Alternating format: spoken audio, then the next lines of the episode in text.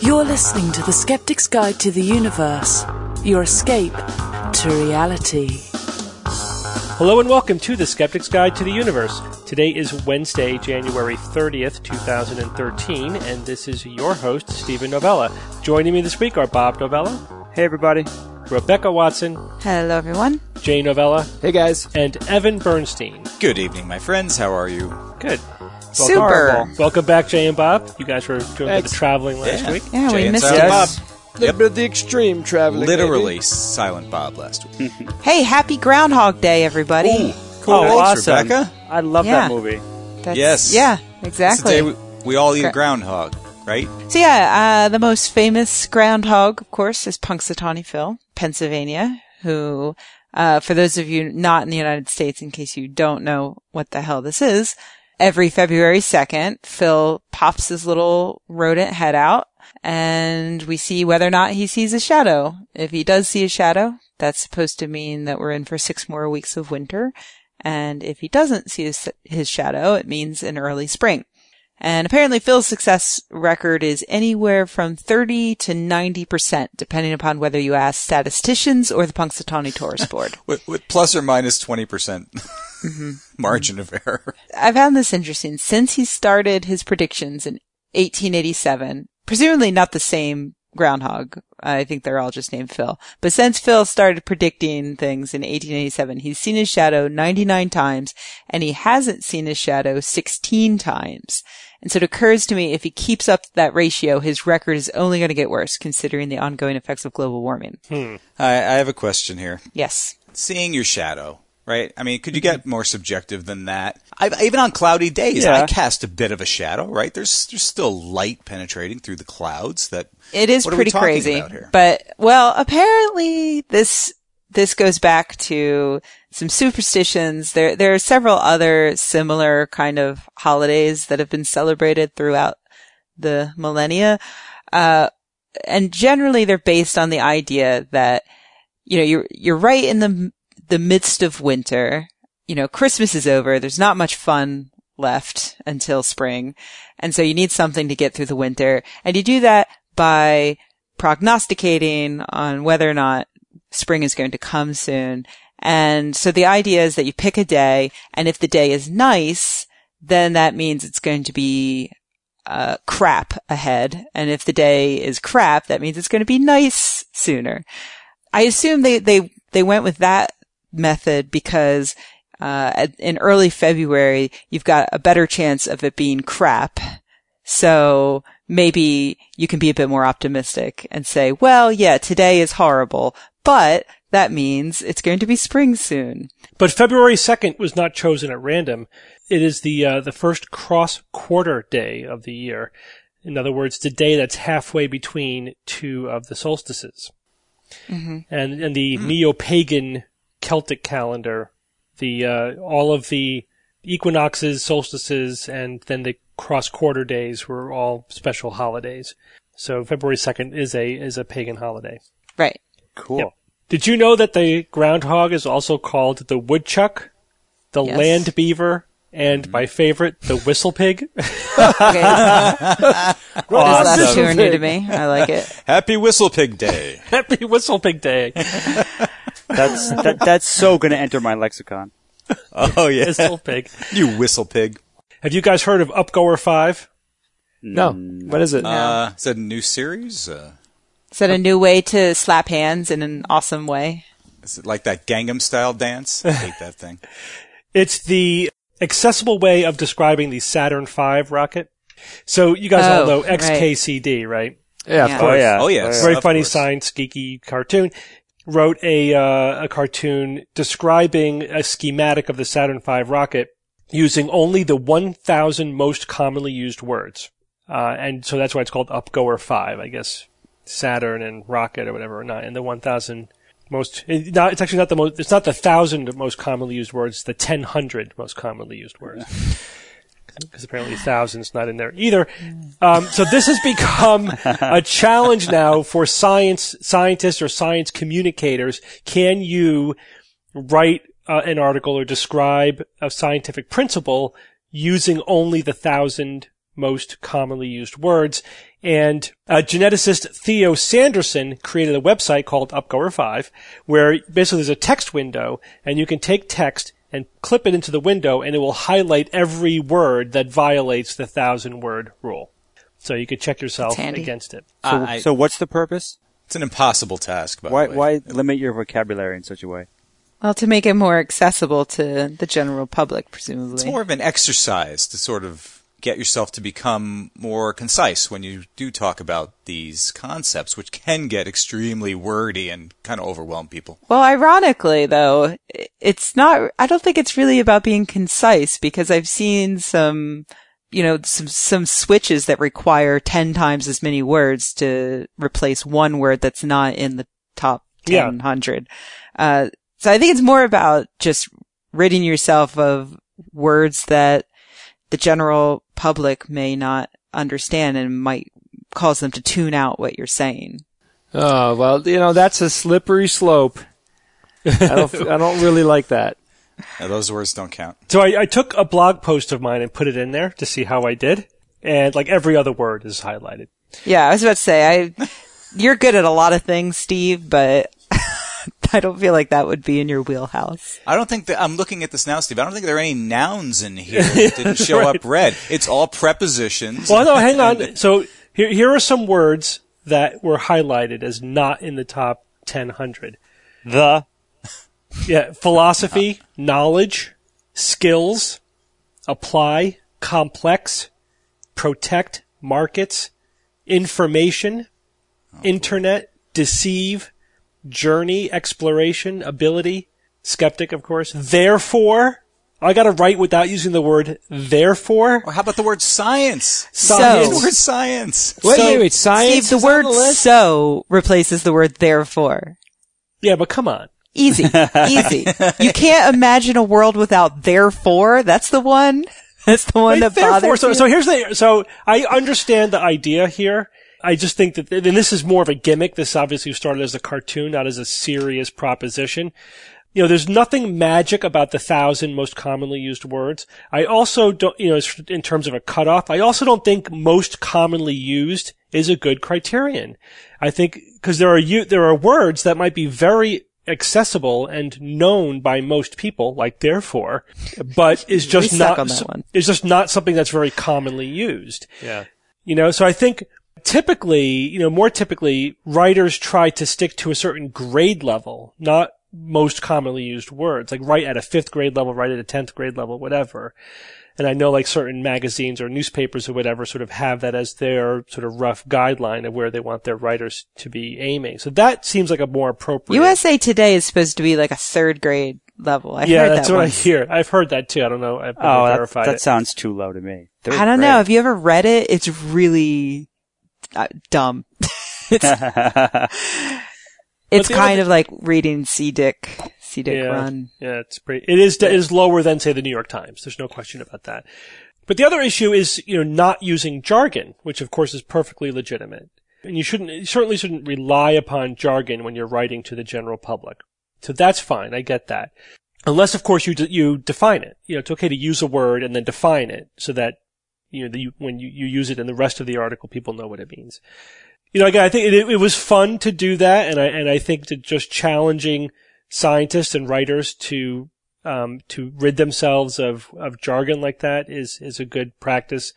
But I think you know, if you, in in a more serious way, I think there's more to it. I think definitely you know, writing to maybe a certain uh, education level is is legitimate. Being wary of jargon is very legitimate. But also, I think a lot can be dealt with with writing style. I think it's okay to use more sophisticated vocabulary if you write in such a way that the meaning of those words is easily understood, is sort of implied in what you're writing. You know what I mean? Mm-hmm. Yeah, I mean, I, I could see as a tool if it, if it were able to to detect and grade, say, like what level are you writing at? You know, what what type of people would be your audience and and all that. That would be interesting, and that might help writers. But on the whole, though, I mean, I like being challenged by what I'm reading. I like having to look words up and it's fun, Mm-hmm. you know, like, cause you know what, like when you're reading and you're like, you think you know a word, you like, you kind of guess it before you look it up and you look it up and sometimes you're, you're right, but most of the time you're wrong and you have like that epiphany, like, oh, cool. I, I didn't know that that word went there, you know?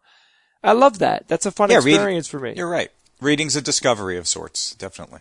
I think it's an exercise in thinking about how you're communicating and how the people that you're trying to reach are understanding you. I Now, mean, don't be so positive all the time, Rebecca. Come sorry. well, you know who the master of this was was certainly Carl Sagan.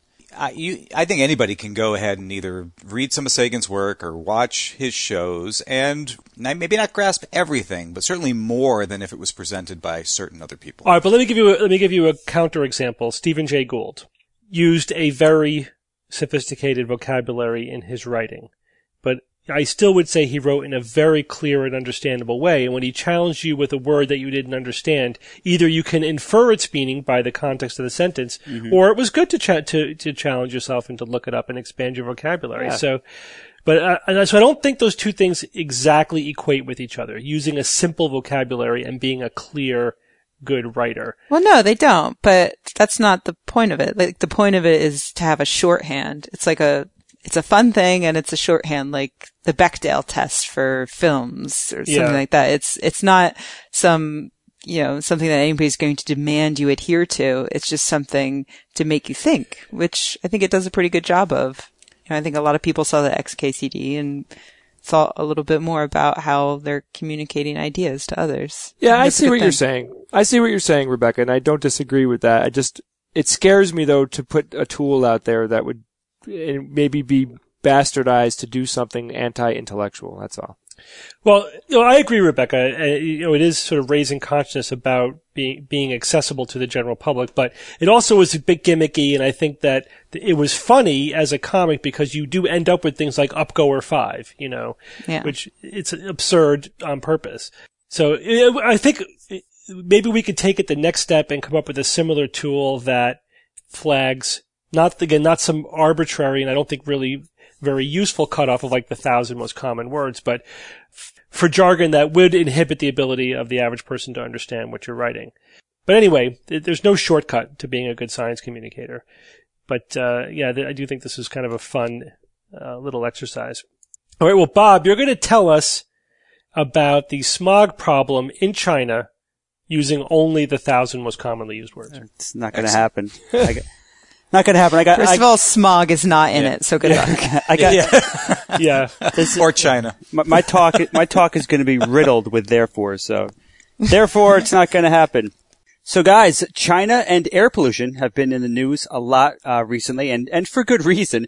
The past couple of weeks have seen insane levels of air pollution in the Beijing area and out, um, and the outlying provinces. Um, it's actually been described as beyond index, which caught which caught my attention. So I Off the charts? yeah, that's another way. But beyond ind- index is uh, I've seen more frequently. So I'm thinking, you know, does that mean that China is breaking the laws of air pollution physics? I mean, what's what's going on here?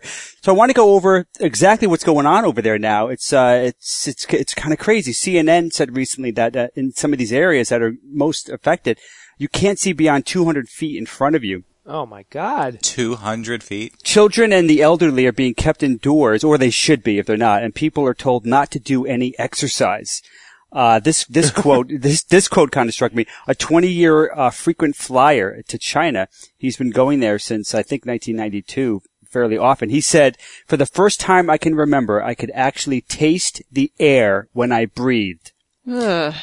He said it was faintly sweet and quite unsettling when I thought about it, as you might imagine. I mean, having to chew when you breathe is pretty, pretty scary. But the, the, the quote that got me though, uh, it actually, it, got me interested in the story and it made me laugh in surprise, though it's not really a laughing matter. Uh, this is what I read in, in an article. It said, the smog was so bad in, in Zhejiang province that when a furniture factory caught fire earlier this month, the blaze burned for three hours before anyone noticed the smoke. Can you imagine a, a building burning and no one even knows about it? Can't even see the smoke after it took three hours. That just just boggled my mind that that would actually happen. It actually seems right now unbelievable to me. I'm not 100% sure how true this is. Jay, I believe it. If you see pictures, it's it's it's like a like a dense fog. I mean, the first thing you think is that oh wow, it's just a, a really nasty fog, but it's not fog. This is just nasty air pollution. Everyone's wearing masks, and uh, it's pr- it's pretty crazy. And I'm not even going into the details yet. Where do you hear some of this stuff? So the next thing, you know, how do we know that it's it's that bad? Actually, how is this measured, and what what is this whole index thing? Um, it's all about AQI, Air Quality Index. You may have heard that before. And this, it's a number used by, by government agencies, kind of like to give people an idea how much pollution is in the air. What, you know, what, what exactly are we talking about? And that seems kind of obvious, right? The higher the number, the greater the likelihood that, you know, more and more people will have an increasingly serious health issue with this. The number though, this index and how it's derived is not, is not set in stone. It's not a formula that anyone can plug in. Uh, even the name varies between countries. Some countries call it air quality health index or air pollution index or pollu- pollutant standards index. Most of the contaminants actually that are found in the air aren't even associated with the AQI. It's, they're not even represented.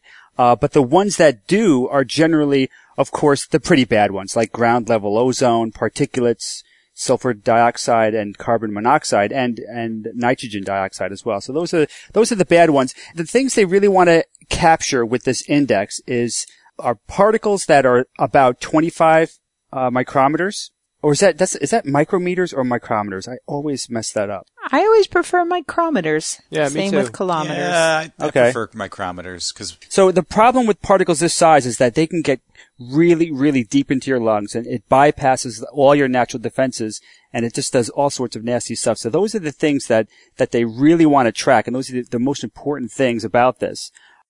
All right, so let's go over the AQI as it is for the United States. Green is good, pretty much uh, what you want. It's 0 to 50. The index is 0 to 50. And that's basically described as satisfactory and there's, there's little or no risk from air pollution pretty much to everybody. Then there's yellow, which is moderate, and that's 51 to 100. And that's acceptable. There might be some moderate concern for people that are especially sensitive, but otherwise it's nothing really to worry about at all. So then you get into orange, and that's unhealthy. That's 101 to 150. And it's unhealthy primarily though for people that are sensitive. Uh, right, uh, you know, the, the general public is still kind of okay with it. So what, like people with asthma? Or? Yeah, people with asthma or, or generally people that are, um, elderly or, or really, really young. Those are the two, those are two. So I would, I would think those three things would, would cover it very well. Then you get into red and that's just flat out unhealthy. That's 151 to 200.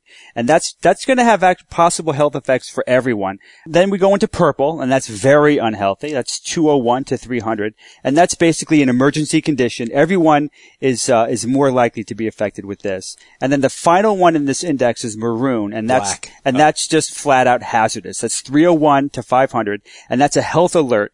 Every everyone may experience uh, more serious health issues, and these and these levels are only seen in the vicinity uh, of large forest fires. That that's where you can pretty much routinely see this.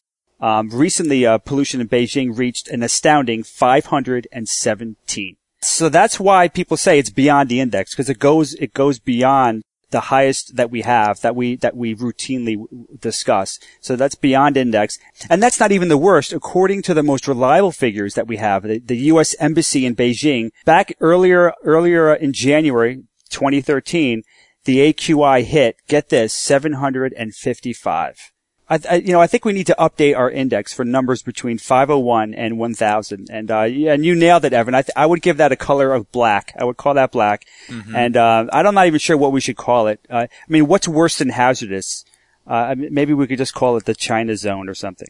de- deadly. Uh, it's really I don't know even know how you can how you can survive for a moment in a condition in conditions like that. An asthmatic would die in those situations. Oh yeah, I mean, just that number, Yeah. 9,000 Oh, yeah. kids in Beijing being treated, uh, broke all records. And that's just kids going in. Well, I hope now that this information has been collected and that other governments know about it, that there's going to be some, you know, some leverage on them to make changes even beyond what they're they're doing on their own. That's tough. You know, th- this is the uh, economic progress at all costs that you know some are talking about. Right now, China, for example, consumes almost Yeah. half of the world's coal. So the, the rest of the world combined, you know, they're almost equal to the rest of the world combined in terms of their their coal burning. Yeah, I mean the world is, is, you know, over the past 20 years has turned into a very small place with the amount of people that we have and, and the industry's effect on the environment. We have to take stuff like this seriously and people have to be open-minded about change. All right. Well, Jay, one of the most common items we've been getting emailed about this week is about uh, a recent decision by the U.S. Vaccine Court. Yeah, this is really interesting. Even though I've I've heard the term vaccine court and I've you know had an idea about what it was, when you when you find out the details, when you read in and some of the stuff that we're going to share with you, it might surprise you. There is something called the Vaccine Injury Compensation Program. And a recent article in the Huff HuffPo, I'm calling it the Huff HuffPo from now on. I like it. it, it covers this, and and I don't think that the the person who wrote the article did a very good job. Because Well, hang on. The person who wrote the article is David Kirby. Yep. He wrote Oh, the book. Evidence of Harm. He's been beating this anti-vaccine drum now for the last seven or eight years. Uh, he's the one who was sure, sure that it was all about the thimerosal, you know, the mercury-based preservative in vaccines was causing autism. That now, when when thimerosal was removed from the, from the vaccines, that that autism rates were going to plummet. He's still waiting for them to plummet. He was totally wrong about that. Never admitted it, and now will. he's just digging in, doubling down on the whole anti-vaccine nonsense. So what this court actually does is they determine if a family deserves compensation because of their child's health issues seemingly related to their vaccine shots. And that one statement I just made is complicated and we're going to get into that.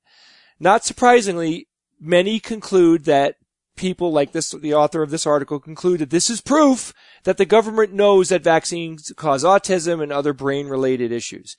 From the outside, I can't really disagree with that. With little knowledge and looking over this reading this guy's article, there's not much to disagree. The government is paying money to these families whose children are suffering from the onset of autism and brain, brain disorders and whatnot soon after they get their shots. So what is going on here? The article goes on to quote the parents and the relatives of a child who was reported to have a sudden change after the vaccines were administered. The family said their child was developing normally, you know, and in fact, in a lot of the cases, the family reported their children as brighter than average. But soon after getting the vaccines, the child came down with seizures, high and dangerous fevers, and they never fully recovered after they got their shots. They showed a loss of intelligence, not making eye contact, you know, loss of interest in what's going on around them, and these are symptoms of autism. There's a specific case out of California where the parents said that their child got vaccines and it caused their son to get autism, and the parents said that they suffered a vaccine table injury, namely Encephalopathy. Thank you, doctor. So you need to be a doctor to say these big words, hence the article thing that Rebecca was talking about earlier. That word did not make the cut. Continuing. According to the HuffPo article, a year and a half later, the government con- conceded that the MMR, MMR vaccine had indeed caused the child's brain damage, brain suffrage, and issues. It was also reported that in total, the child's families will receive 10 million plus dollars. Steve, what is happening? the government is not acknowledging anything. First of all, so here's the background: the uh, the vaccine court is a, way of compensating people who have negative side effects from vaccines, and this serves a couple of purposes. One is so that you know people could be compensated if they're injured, and to encourage people to take the vaccine. You know, if they do suffer a negative side effect, there's this easier pathway. They don't, they don't have to like sue a company and go up against the company's lawyers. They could just go to the vaccine court and it sort of greases the spokes for them getting compensation. And also it indemnifies to some degree the vaccine manufacturers so that it's actually plausible to manufacture vaccines in this country without constantly fending off endless lawsuits. Vaccine companies, by the way, can still be sued for negligence and doing something wrong. They just can't be sued every time somebody gets a side effect from a vaccine. When Jay mentioned a table injury, what that means is that there are certain things that are listed in the table, and if it happens, you don't have to prove cause and effect. All you have to do is say, my child got uh, a vaccine, Five to 15 days later, they got encephalitis. Boom. That's it. It's on the table. It's an automatic compensation. And the only thing that needs to be determined at that point is how much compensation. So that, that was the case here. and again, the, the judgment is usually something along the lines of compensation is appropriate, not yes, you have proved scientifically that the vaccine caused your uh, your child's injury, your child's neurological syndrome, or whatever. It's just they set the bar actually quite Jeez. low. The rules of evidence are actually lower than regular courts of law. They've relaxed the rules of evidence, and they their purpose is to determine whether or not you meet the criteria for compensation, not to establish whether or not vaccines are actually causing these side effects. But that's the thing. That's the thing with, with these issues. It's not scientific evidence that vaccines cause anything. Secondly, uh, these children don't have autism. They have encephalopathy. They have you know, brain damage from inflammation of their brain. They may it may cause symptoms that are similar to autism, but this is they don't have autism. So it's just inaccurate to say that. They they may have autism like symptoms, but they have a completely different syndrome. They had it, they had inflammation in their brain, which may or may not have been related to the vaccine. But even if we assume that everybody who gets because you know people get encephalitis without it being in any way associated with a vaccine, it happens. Uh, but even if we assume that every child that gets encephalitis within a certain time period after a vaccine was caused by the vaccine, which is probably not true, even if we assume that, this is an extremely rare complication of vaccines. The benefits of vaccines still vastly outweigh these extremely rare cases.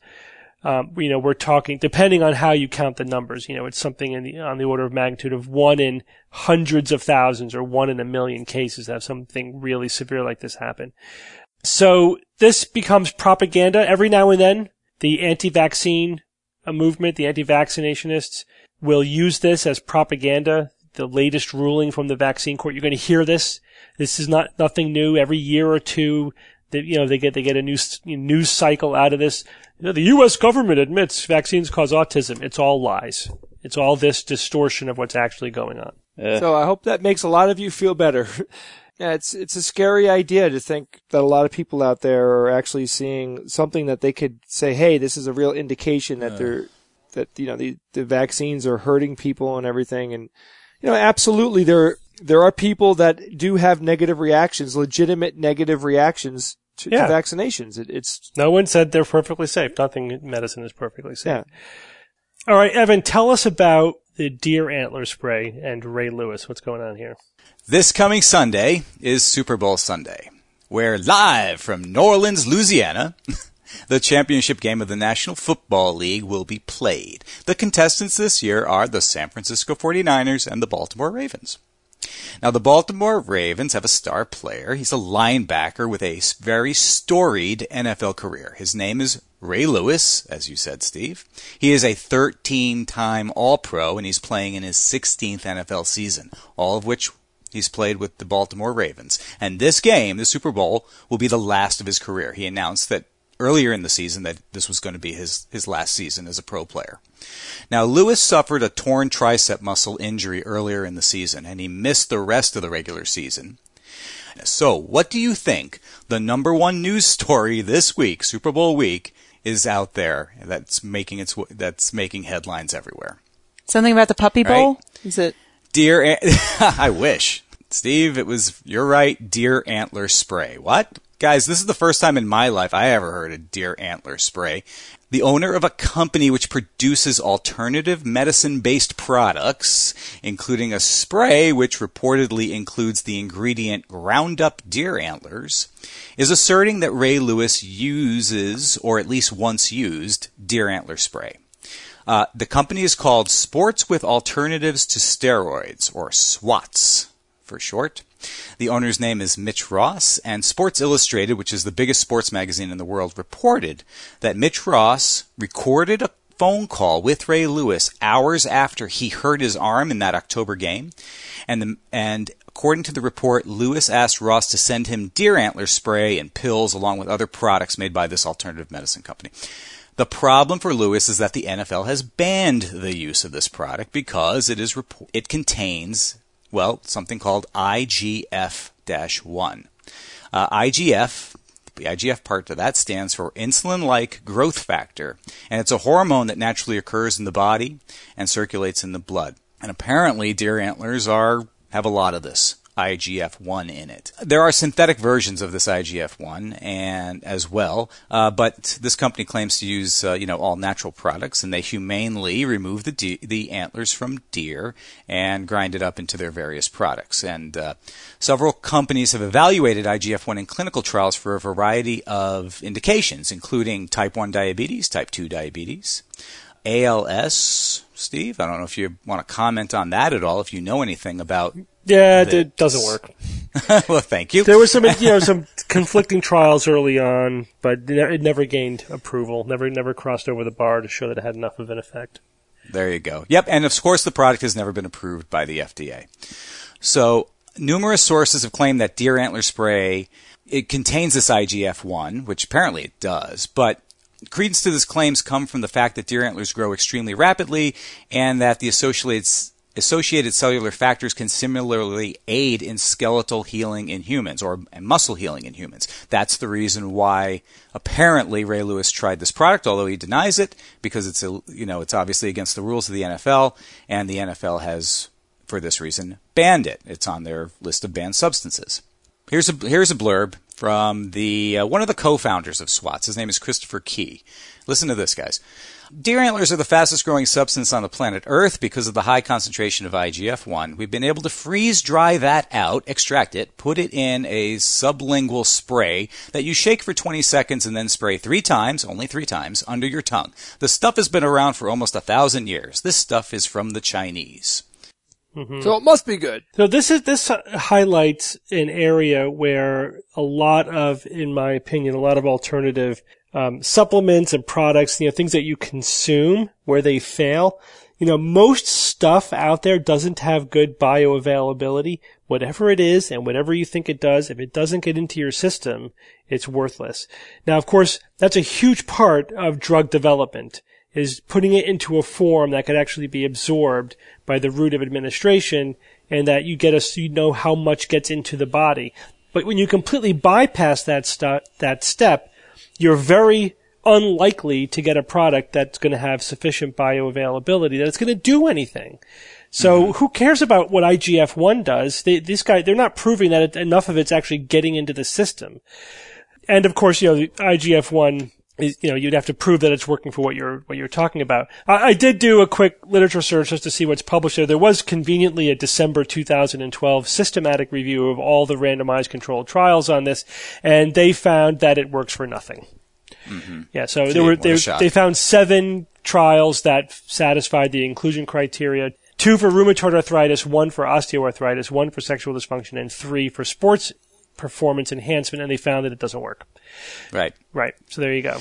Steve, the folks on the, at the website over at SWATs, uh, they have a hot, a hot link to what they are claiming is the scientific research and evidence that proves that, you know, this stuff is effective. And they link to one study done in 2003, not even really a study, a private company that they most likely hired or, you know, one of the deer antler, you know, companies, uh, hired to, to kind of put this together for them. And the first line of this thing says, this, okay, this is the link to their scientific evidence, right? Right from their website. First line of this review. This document is not intended as a scientific literature review, rather a summary of benefits described by various reviews with comments of caution provided by researchers. So that's their, you know, Yeah. that, that passes as So, scientific so here's some evidence for anecdotes for, what it's worth. anecdotes and appeals to uh, antiquity. You know, they bring up the traditional Chinese medicine stuff again. It's all a bunch of crap. Did you guys? And the the chunk of the article from Sports Illustrated that's really making the rounds, and a lot of people emailed us on this, um, is well, is I'll just read it for you, and you know, because it's it's beyond belief. Uh, Ross, this is the owner of the company, he prescribed a deluxe program including holographic stickers on the right elbow of Ray Lewis, uh, copious quantities of the powder additive, that's uh, the uh, the uh, deer antler pills, sleeping in front of a beam ray light programmed with frequencies for tissue regeneration and pain relief. Right now, he just sounds like beam a light- Bond villain. wait, wait. Did, did you, Evan, did you say a beam light? Beam ray light. As if it- beam hyphen ray. As light. if what what what light isn't in a beam? What the hell's that about? Or a ray? Yeah. Well, it's programmed with frequencies, you know, good frequencies. The good ones that relieve pain. Now, here's another one. Dr- drinking negatively charged water. Mm-hmm. And a 10 per day regimen of the deer antler pills that will rebuild your brain via your small intestines. That's a quote. Whoa. So, Evan, we had a pretty tricky puzzle last week. It was very tricky. I mean, it, it was tricky for me, certainly. I didn't get the answer off the bat by any stretch. I definitely had to look it up. Here's the puzzle we had from last week. I have two children. One is a boy born on a Tuesday. What is the probability I have two boys? This was an exercise in, or should I say rather a uh, example of how bad people are inherently at probability. Yeah, it's very counterintuitive. Very counterintuitive. Uh, lots of guesses included 50%. Some people thought this was sort of a trick question, like duh, you know, which, you know, I, I don't, uh, I, which was actually my first thought too. I thought it might have been a trick question. And then a lot of people sort of took the first step and realized, okay, so what are the different combinations and, you know, of two children? Obviously, you know, boy, boy, girl, girl, boy, girl, girl, boy and uh, you eliminate one of those four possibilities, you're left with one out of three. You kind of, you know, one third. That was a lot of guesses, uh, but it's actually a little bit deeper than that that you have to go because the fact that one boy is born on a Tuesday is a, the main part of this puzzle, which does affect the outcome. I spent hours trying to look up some of the more uh, concise ways of explaining the uh, the statistics involved, and uh, I was on with with Steve and Bob the other night, you know, trying to get a better grasp for it, and I came across something that I think works. So I'm going to read this, and uh, one of the listeners, Kevin Baticki, uh, sent this in, and I think this is a good way of explaining it. He says the answer comes down to analyzing the sample space of equally probable possibilities, which in this case comes down to the following. Number one, the first child is a boy born on Tuesday, and the second is a girl born on any day. Therefore, those are seven possibilities. Number two, the first child is a boy born on Tuesday, and the second is a boy born on any day. There, again, are seven possibilities. Number three, the first child is a girl born on any day, and the second is a boy born on a Tuesday, and that gives you seven more possibilities. And finally, number four, the first child is a boy born on any day except Tuesday, and the second is a boy born on Tuesday there are six possibilities there. And we exclude the case where the first boy is born on Tuesday. That possibility was already counted in the second case.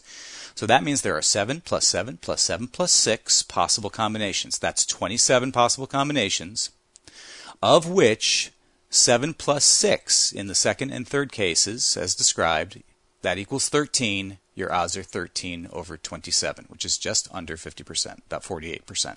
Yeah, so it, it does seem counterintuitive that the information about being born on Tuesday would affect the odds. Uh, but if you follow this approach, it does. It of does. course, there are those who question whether or not this is the right approach. Yeah, I don't, Yeah. I don't get it, and I'm probably not going to get it tonight. But I just feel like everybody was born on some day, so I don't understand how it changes anything. Like if you were to go knocking on a hundred doors, you know, I think your results would be 50-50 in guessing what the other kid was. Yeah, but that, this is where the counterintuitive part comes in. It all comes down to what information you had ahead of time and how you acquired the information. Well, I, When you- I only when you're acquired it because he just mentioned it. he just randomly mentioned it. Yeah, I mean, he's wasn't telling me, and. I'm not even trying to get the information. He's just talking. Yeah. but that's how you got it. Why did he say it? I don't understand. I don't get it. We did have a couple people get the correct answer. Uh, from the random drawing we do every week, this week's winner is Jim Phynn, P-H-Y-N-N. Congratulations, Jim. You got the correct answer. And you are now in the drawing, the final drawing for the year, to win a guest spot on the Skeptic's Guide to the Universe to join us for an episode of Science or Fiction. So congratulations. And what do you got for this week? This week we are going back to the Who's That Noisies. Here we go. If you wish to make an apple pie from scratch, you must first invent the universe. Who's that voicey? Who's that voicey? So, go ahead, folks. Give it your best guess. WTN at theskepticsguide.org. And our forum is sguforums.com. Register there. Give us your guess. Good luck, everyone. Thanks, Evan. You're We have one email this week. This one comes from John Leeson from Manchester, UK. And John writes, Hi guys, love the show. Now I know they cannot work, but there's a few that almost seem plausible. The first is a self-flowing flask. also the ball bearing wheel, the other ba- the overbalance wheel, and the overbalance wheel with the pivoting arms. Am I being tricked, or are these actually possible? I'm in mind that I'm being tricked, but I can't see why. Uh, so he gives a link to a video showing uh, various perpetual motion machines. I know you guys have all had a chance to look at these. The first one is the ever flowing or the self flowing flask. It's essentially I a love flask. that idea. By yeah, the way, the, the tube going down the bottom, uh, which cur- curves around to above the flask and then drains back into the flask, and then they fill it with a green liquid, and the liquid drains out the bottom, snakes around the top, and pours back in the top of the flask. And you have this perpetual motion of the flask constantly filling itself. the name makes it sound better than it is. Yeah, right. Yeah, Yeah, that's true. Yeah, well, it's not a D and D magic item, Rebecca. Yeah, that's that's what I was thinking of. Yeah, I have the ever flowing flask. Yeah, obviously. Take my plus one flask. Um, so what do you what do you guys think about this? Did it, did it have to do with air air pressure, Steve? Changing the air pressure maybe to make it easier to come back up and down? How? Lowering the air pressure? No, you're getting too complicated. I think. Okay. I'm Wasn't not it just surprised. a just a thingy? What are those called? A pump?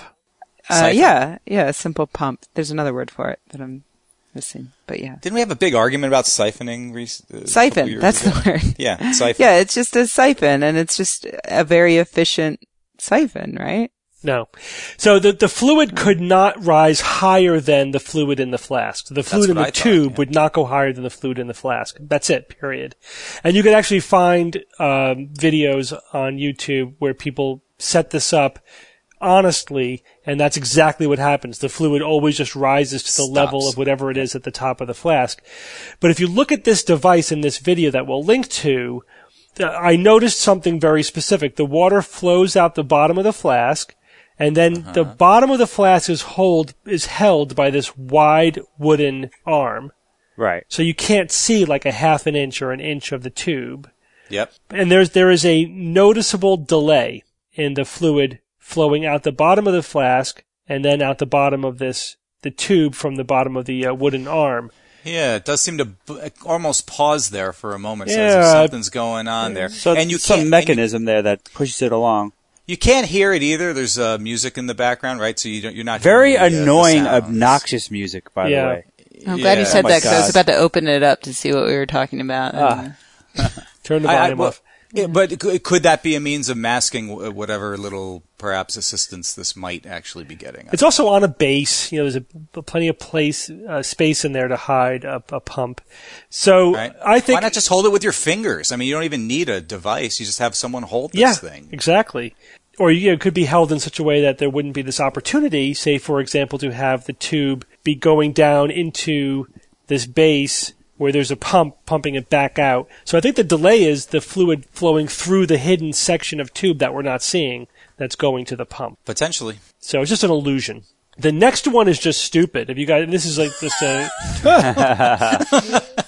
this is a toy. I mean, you could buy. It's just they say uh, the thing that rolls uphill. Oh yeah, you separate the. T- Yeah, so that they basically wires. imagine like two cones together. It's uh, you roll it uh, along these two boards, which get wider as they separate. Oh yeah, I've seen this toy at the uh, this Yeah, I suck at those Sharper things. Image. Yeah, I had this when I was seven seven years old. I played with a toy Yeah. like this. So the edges of the ramp are definitely going up. So the illusion is, oh, look, it's rolling uphill. But it's so obvious if you look at the center of gravity of this object that it's going downhill. It's falling in between, right? Because it's falling in between the widening things. That one's just silly. That's just a toy. no, seriously. And then the rest, the other three are these overbalanced wheels. You know, apparently Da Vinci, you know, came up with design for one. And the, the concept here is that as the wheel rotates, it has some mechanism, whether it's balls or arms or whatever, which causes more torque on one side than the other, uh, and therefore it should continually push it around and encircle. But these things don't work. They don't work because perpetual motion is impossible. I also, I often ask people, can you hear it? Is it making any mm-hmm. noise? Where's the energy that's making that noise coming from? This thing is radiating energy away from itself. So unless you're putting more energy into the system, it's going to slow down. Plus, I'm sure there's also some friction and air resistance. You know, Absolutely. yeah, there's you've you've got to be putting energy into this to keep it going. Yeah. So all of these, none of these wheels work. You know, if you build them, they go for a few, a little while. If you make them really efficient, they could go for a while, but they stop. They eventually stop. And So you may as well have used one of those dolphin things you can get at Spencer's Gifts, right. or like the Drinky Bird. Yeah, the drinky bird. Here's a here's a 30 second clip of this thing. It's gonna go forever. Just trust me. Steve, you're Yeah. you're just part you're just part of big energy, right? You're Yeah, just trying to right. suppress suppress the truth. So I did find some like how to make these perpetual motion wheels online as well, and it, you know they they all amount to there's a hidden motor in there somewhere, right? I mean that's what it all. You could there could be really tiny actuators that are that run off just the you know of a trickle of energy like from your USB port, um, for example, and it's just that's there's there's just a tiny motor in there somewhere. That's it. One quick correction from last week. We talked about the river on Mars. That was really an ancient river bed on Mars. Turns out it is a river. Sorry, everybody. Yeah. that- so uh, we were reading from the article. Uh, we commented that the the riverbed was 1.5 to 3.7 million years old, uh, but the article was in error. It's 1.5 to 3.7 billion years old, Whoa. not million. Ah, What's a, which what's a few orders of Million. magnitude? didn't billion. sound right to me at the time. I should have questioned it. You know, it just it, it was like, wow, that's not that's not a long time ago. But yeah, it's these all the all of the um, riverbeds and evidence of flowing water on the surface of Mars are really from the ancient Martian surface from from billions of years ago.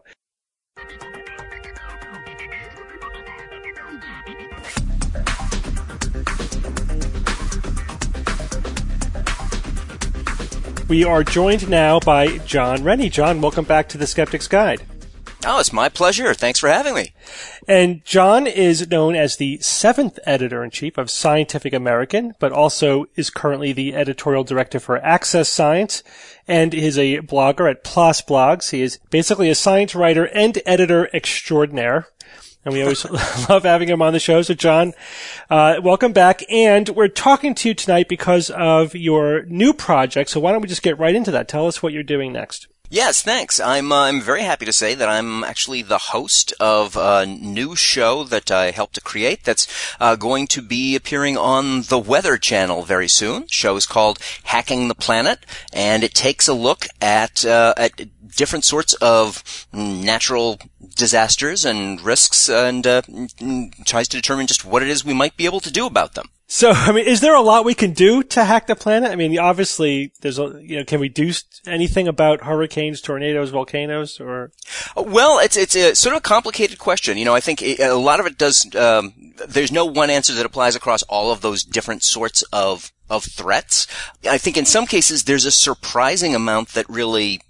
At least theoretically, could be done. In some cases, there's there's um, some uh, a fair amount that's actually already being done. A lot of it also comes down to the the question of how you want to define hacking. We're taking a fairly broad look at it in some cases about you know using the idea of of taking what we understand about uh, all of these kinds of natural threats and uh, where they come from, how they work, and then trying to use that information uh, to our advantage. So the more extreme cases are, of course, exactly what you're talking about. The, the sort of thing of is it is it possible to maybe be able to try to to control or steer uh, something like a hurricane but in some cases, it's also just a, a question of uh, using what we have learned to try to see of, of how how far could we go toward trying to say predict the path of a tornado, or is there something that we would be able to do to be able to use some of these threatening phenomena and use them to our advantage? So, is there something that um, you know that we can use about volcanoes to you know for power, that kind of thing?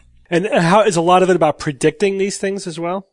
Uh, prediction tends to be sort of a, a, a thread that runs through uh, a lot of them, um, but that's certainly not the the only thing that we're that we're looking at. But uh, prediction, to some extent, is definitely sort of a, a, a common touchstone to these things because um, certainly if you are are looking to control them, you have to understand what their dynamics are going to be. Um, so you, you know, for example, if you wanted to try to do something toward, uh, say, trying to steer a hurricane, You have to have a very good idea of where the hurricane might be going under its own natural forces, uh, let alone uh, what it would do if you tried to influence that in some additional way. John, isn't it isn't it typical that uh, you know these types of things are so unbelievably hard to predict and they're you know they're wild you know like any any all these variables that could come in at any time can change them dramatically well, it, it, definitely with some of these things, it's it's a much bigger uh, issue than than some others. Not necessarily a deal breaker in all kinds of cases. I mean, I think with something like hurricanes, we're still very much still in, in a learning stage of it. But hurricanes are big enough phenomena that you know you really can develop better and better models to uh, you know at least in theory you know really start to have a, a, pretty good idea of how hurricanes will be taking shape. We're still in relatively early days with that, but we're we're farther along with it than than a lot of people might imagine. Now, at the other end of the spectrum, you might talk about something like tornadoes in which, you know, they are, are very volatile. They're very hard to predict exactly what the, the course of any one particular funnel is going to be. But you can start to predict a lot about something of the, the larger weather system surrounding, um, you know, wh- whether uh, tornadoes will actually be taking shape. And sometimes that's what you want to try to, to take a look at, uh, too.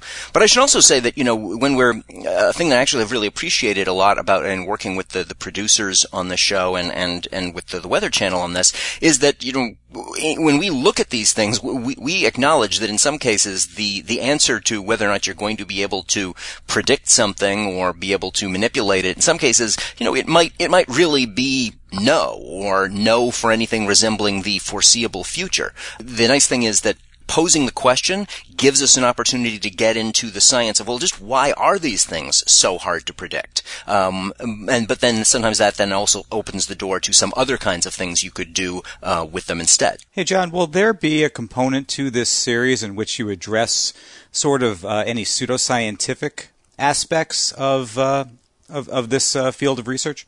Yeah, uh, that's a, that's a, good question because it, it, does sort of come up. You know, the, the, the funny thing with a lot of of these things that we're looking at is is that in some cases the the science of these, I mean, definitely does is in a much more new dubious state than others. In fact, an interesting thing is with with some of these things, how many of them occupy what uh, you know Michael Shermer sometimes talk about talks about as being sort of a fringe science, things that are sort of right on the edge. They may some days really start to accrete into something that comes much more mainstream, or they could really be kind of far out.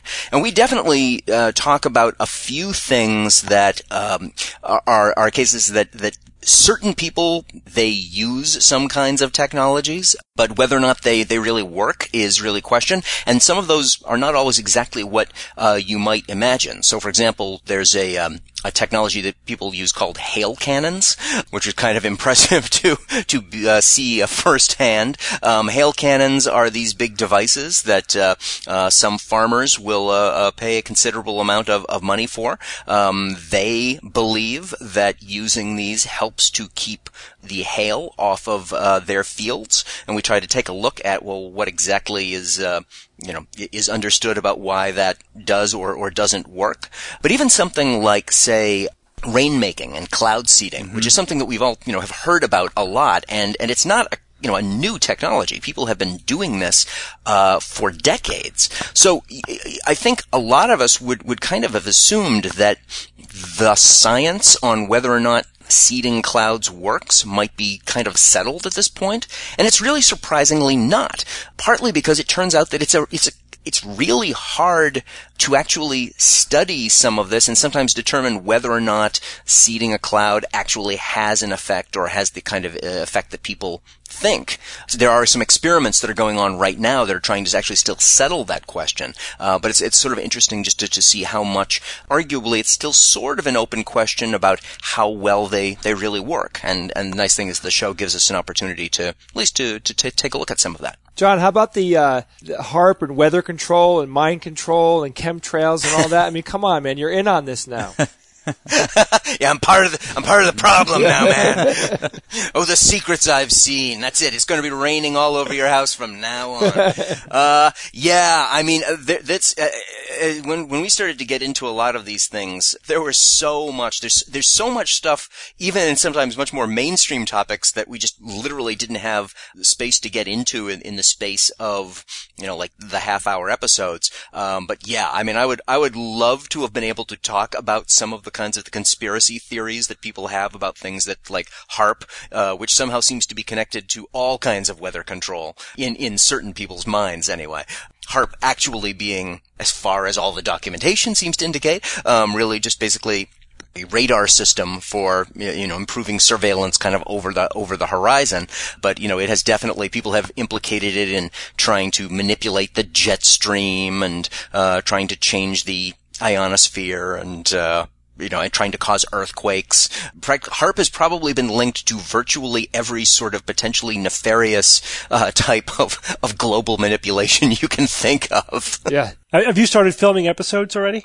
We have, yeah. We started a few months ago. Actually, the first couple of them are, in fact, all edited at this point and have been passed over to the Weather Channel. We debut uh, on Thursday, February 28th at 9 p.m. And so while you're not being a TV star, you're also maintaining the, your other career or your, your primary career as a science writer. So what, tell us about the work you're doing there. Oh, uh, just certainly doing a, a, lot of different things. I'm, uh, I'm working, uh, with, uh, McGraw-Hill Education these days. I'm the editorial director of, uh, their science encyclopedia online called uh, Access Science at accessscience.com. Um, that's an interesting thing to to be involved with these days, and uh, you know haven't been involved with those kind of reference works in the past. Uh, and uh, also, I'm uh, you know still trying to blog over at the Public Library of Science, PLOS Blogs, um, and you know various other science writing whenever wherever I can. Um, I'm also doing a bunch of teaching about science writing um, for uh, New York University, and uh, I uh, do things up at uh, at the uh, Banff Arts Center in Canada. Gives me occasion to go up to beautiful Banff. Mm-hmm. Banff, yes. Emphasis on the. on the, the that's right. so I'm I'm busy these days. And it sounds like you're comfortable, you know, having moved the bulk of your writing online. Uh, that that's where the world is moving. Yeah, yeah. I mean, I think I, I actually really enjoy it a lot. I think it's it's uh, great, you know, to be able to so effortlessly you know, make the sort of connections back to primary sources, for example, and be able to um, make connections between uh, text and different sorts of you know multimedia forms of presentation. I think that's that's really interesting. And I think it's I, I mean I have to say I think it's it's also going to be really interesting um, moving into the future with this of, of, seeing how all of these different sorts of media, when it comes to scientific presentations, about how they can sort of lean on one another's strengths. As we all know, science on television has often not had a lot of opportunities to to prosper. There are you know some kind of handfuls of, of things that we can all point to as like really good examples of of that. But um, you know, a lot of the time it, it has a hard time um, hitting the kind of balance that that we, you know, some of us would love to have of something that's going to be appealing enough to a big audience, but that might also then be able to get into the kind of, of depth that at least some portions of the audience might like to get. And I think that's one of the, the great things is that it, as we're sort of seeing all different sorts of, of programming or, or communication as, as they start to, to join up across a lot of different media, you've got the opportunities to let people start to explore these subjects in whatever, you know, whatever depth they would like. So, you know, ideally I would like, you know, something like hacking the planet, I would love to think that that's we'll be able to do things online that will uh, start to sort of expand what uh, what people would be able to learn a little bit about during the, the TV episode, and then they can you know find out how much more uh, information really is available on some of these subjects. So, John, are you going to be at NECSS this year? I'm definitely uh, hoping to be there. Yeah, I'm, I'm, I'm looking forward to it. Uh, you know, the NECSS is a great highlight of the the Skeptics calendar, mm-hmm. and um, you know, definitely also hoping to uh, be be there at uh, TAM this year as well. Awesome. So I think it's uh, you know going to be uh, an exciting year on the Skeptic front for me. Great. Well, that's probably the next time we'll see you then. Listen, I really appreciate, uh, as always, getting a chance to, to talk with you guys. You're you're always a, a lot of fun, and uh, keep up the, the good skeptical work. All right, thanks, John. It's time for science or fiction.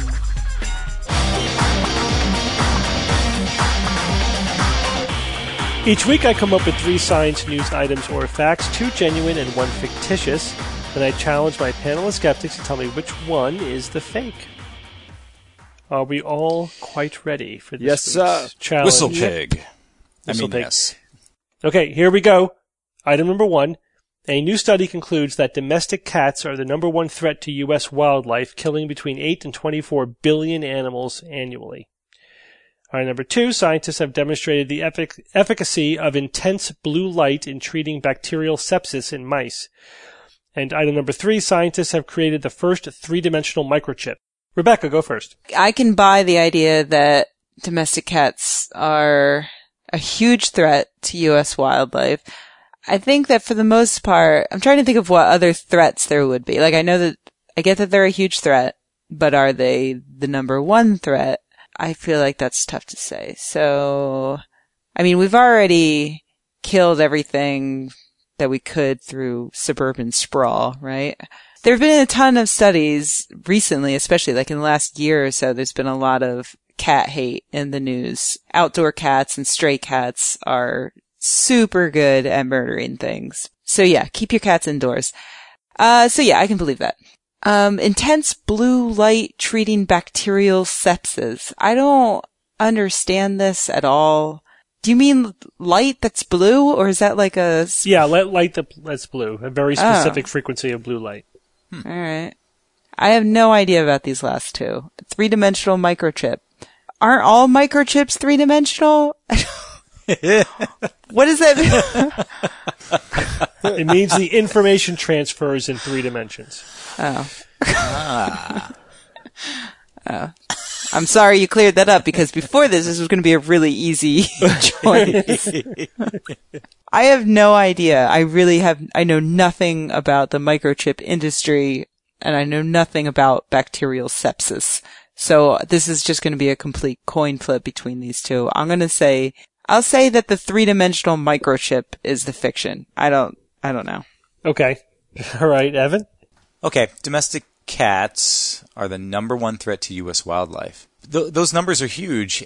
Between 8 and 24 billion animals annually. It's pretty widespread when you think about it, but a million, but you know, 8 billion as a as a low end domestic cats. We're not even talking about, you know, what the other the bobcats and the other cats that are out there. These are these are the domestic cats. There are a lot of them. The uh, second one about the efficacy of intense blue light in treating bacterial sepsis in mice. I'm leaning towards this one being true too. I'm uh, rarely very surprised by stuff that they're doing experiments with mice. Uh, the intense blue light treatment I've never heard of before, but yeah, why not? So that leaves in the end here this three dimensional microchip. So transferring the information in three dimensions. Just the whole process of how microchips work and transfer of information. I'm a l- not familiar with it. So I'm sort of left with this as the last one left in the bag. I'm going to have to go with it, sort of, I think, like Rebecca, Rebecca did. So microchip fiction. Okay, Bob. the three dimensional microchip. Um, yeah, it's about goddamn time they made one of these. As a matter of fact, I thought they kind of already did. So, uh, yeah, I'm gonna say that, that, uh, I just wouldn't think the technical hurdles would be that huge. And, uh, what took them so long? So I'm gonna, I'm gonna go with that one. Efficacy of intense blue light. It, uh, I, I could kind of justify this if you've got really intense blue, you know, kind of short wavelength and sepsis, blood infection, you know, maybe if you shine it on, um, on veins that are near the surface of the skin, they can kind of get through the skin and have have an effect on the bacteria. So I can kind of kind of see that as well. The cat thing, yeah, I could see cats whacking tons of animals, but the the numbers, the that range is, just seems high to me. Eight to twenty four billion, you know, maybe less. Even eight billion just seems like a crazy, crazy number. So I think you I think you might have tweaked that a bit and raised it an order of magnitude or so. But um, which you usually don't do. You don't really mess around like that. But the numbers are high enough where it's just outside of a range I'm comfortable in. So I'm going to say the cat is fiction. And Jay. Okay, so we have uh, the one about the cats. I know that cats kill a lot of animals. You know, when you say domestic, I'm thinking, you know, a lot, a lot of domestic cats are are indoor, or hopefully they're they're strictly indoor cats. I don't see why that is that crazy. I mean, at first I'd have to know how many domestic cats are there. How many, you know, you know, I have no idea. I can only count the amount I have at my house, but I would imagine that there are three, it's somewhere between two and eight billion. no, this is like one of those times where I wish I could do quick math in my head, but I, I just don't think I'm going to um to underplay how how evil and quick killing cats can be. They go out and I, Steve, you and I have talked about this. They go out, they hunt all day, and they come back home. Uh, second one, just like Rebecca, I just don't know. I've never, I didn't read about this. I don't know anything about this bacterial sepsis in mice and the blue lights and all this shit. You know, they're wearing the beta blocker sunglasses and all that crap. I don't know. But what I absolutely do know is that Steve did not make up the third one because that's not just something you make up. Steve would have to have read an article that said in 10 years we're going to have three dimensional chips. But I actually know a, a little bit above average about processors, how they work. You know, I know a lot of companies are working on um, technology for uh, the thumb drive stuff. Remember, I told you uh, a couple weeks ago that they came out with a one terabyte thumb drive. I think that that one is absolutely science, and I think that uh, my only comment on that would be that if they did do it, it's it is a huge breakthrough. It's gonna it's gonna lead to a lot of awesome stuff it's like adding layers onto something that was traditionally and I uh, only ever knew microchips of being a single layer. They don't go tiered like that something's telling me that that's true. And the, the blue light one, because I don't know anything about it, I, I'm going to say that one is the fake.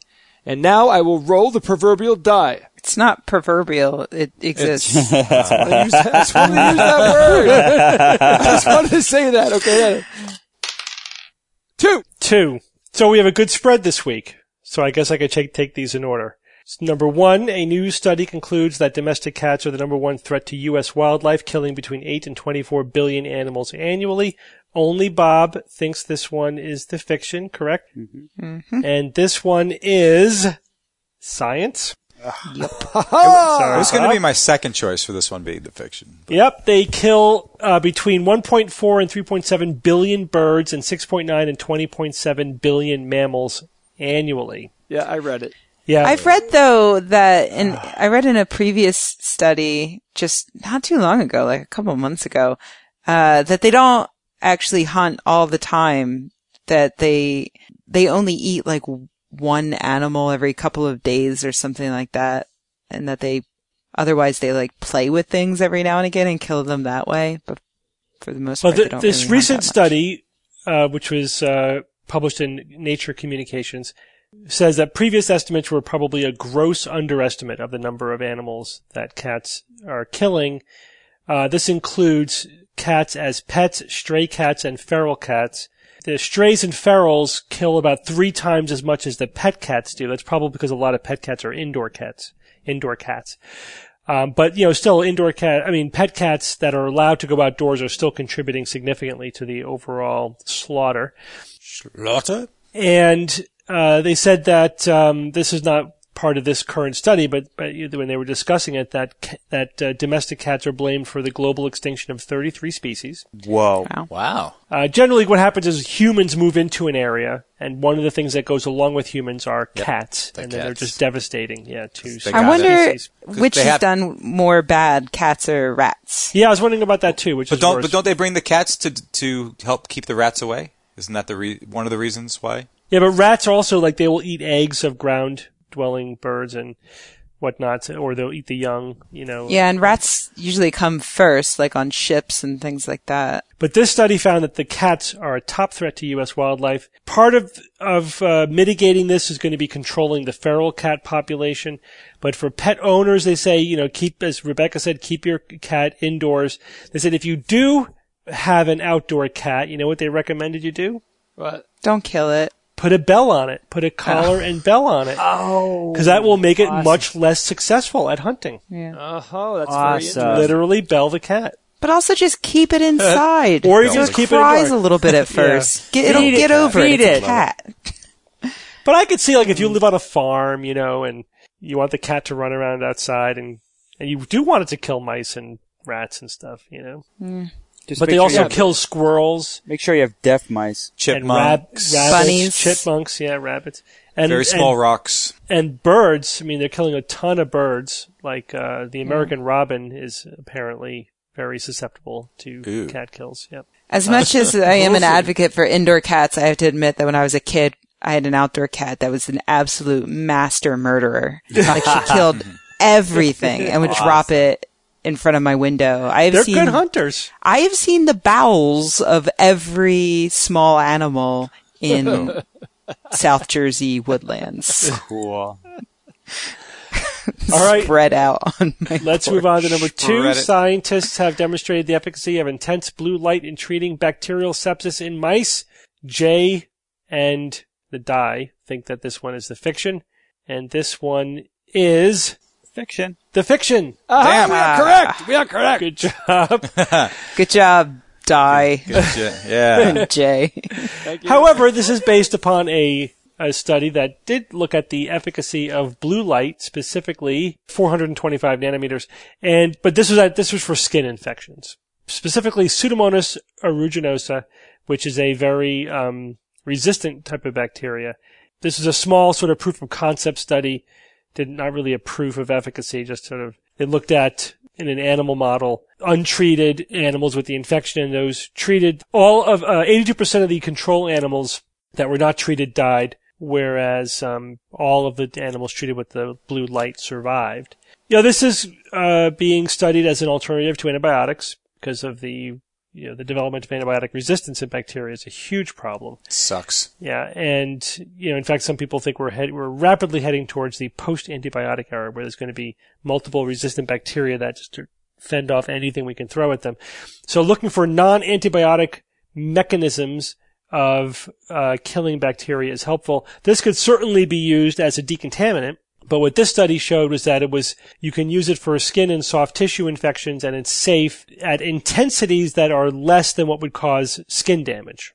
So interesting. Interesting if, and I thought about the whole sepsis thing. I mean, would enough of it penetrate deeply enough through the tissue that it could get down to the blood and kill bacteria in the blood? Probably not, but that wouldn't be impossible. All of this means that scientists have created the first three-dimensional microchip is science.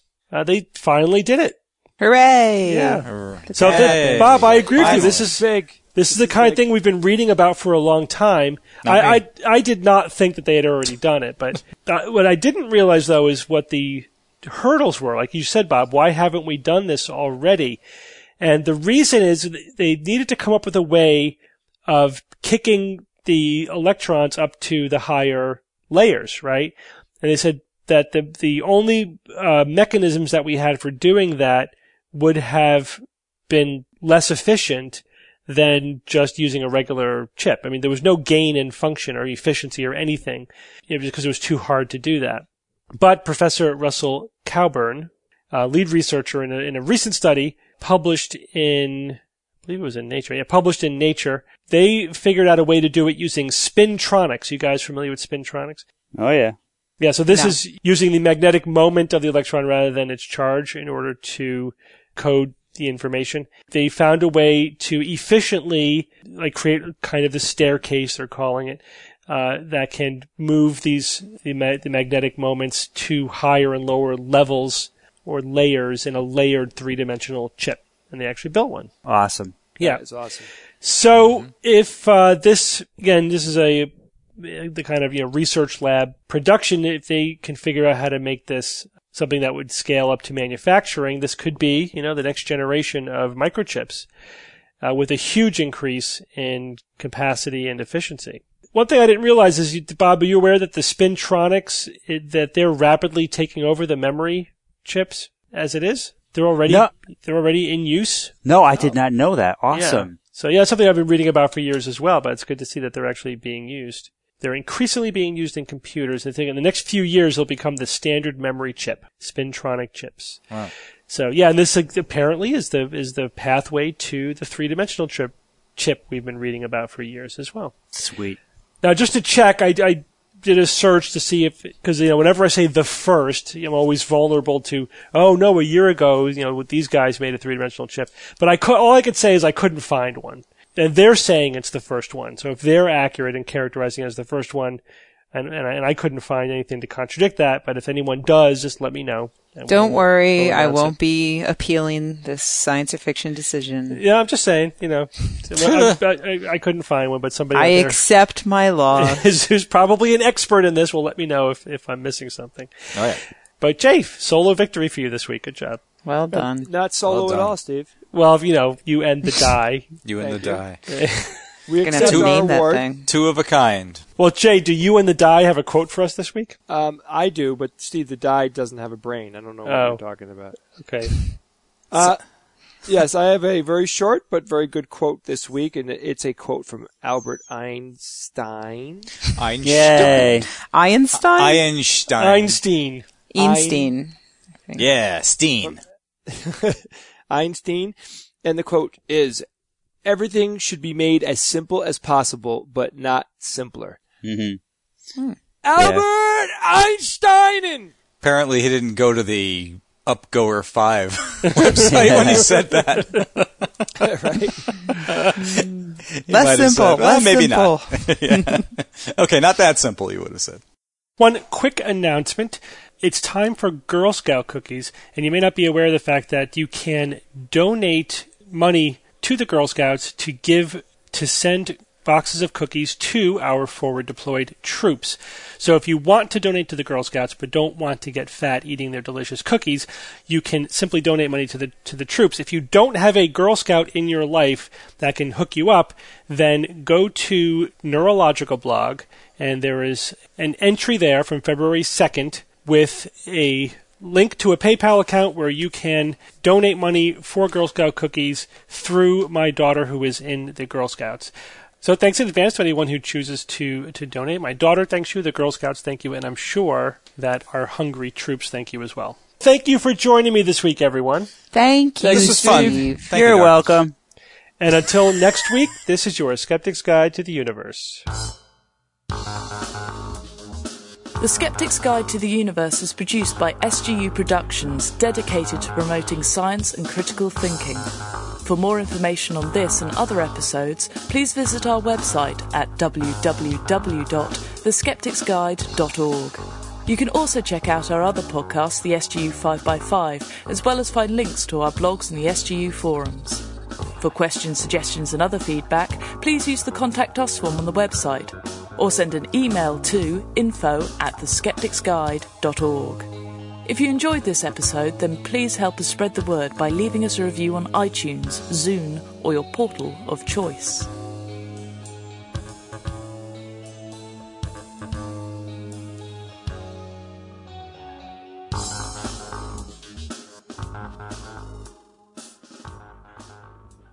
Encephalot, cephaleo, encephalopathy, Encephalopathy. encephalopathy, Encephalopathy. encephalopathy, Encephalopathy. We're, we're so gonna we're so gonna hear this next December. encephalopathy. I said it. I said it. Encephalopathy.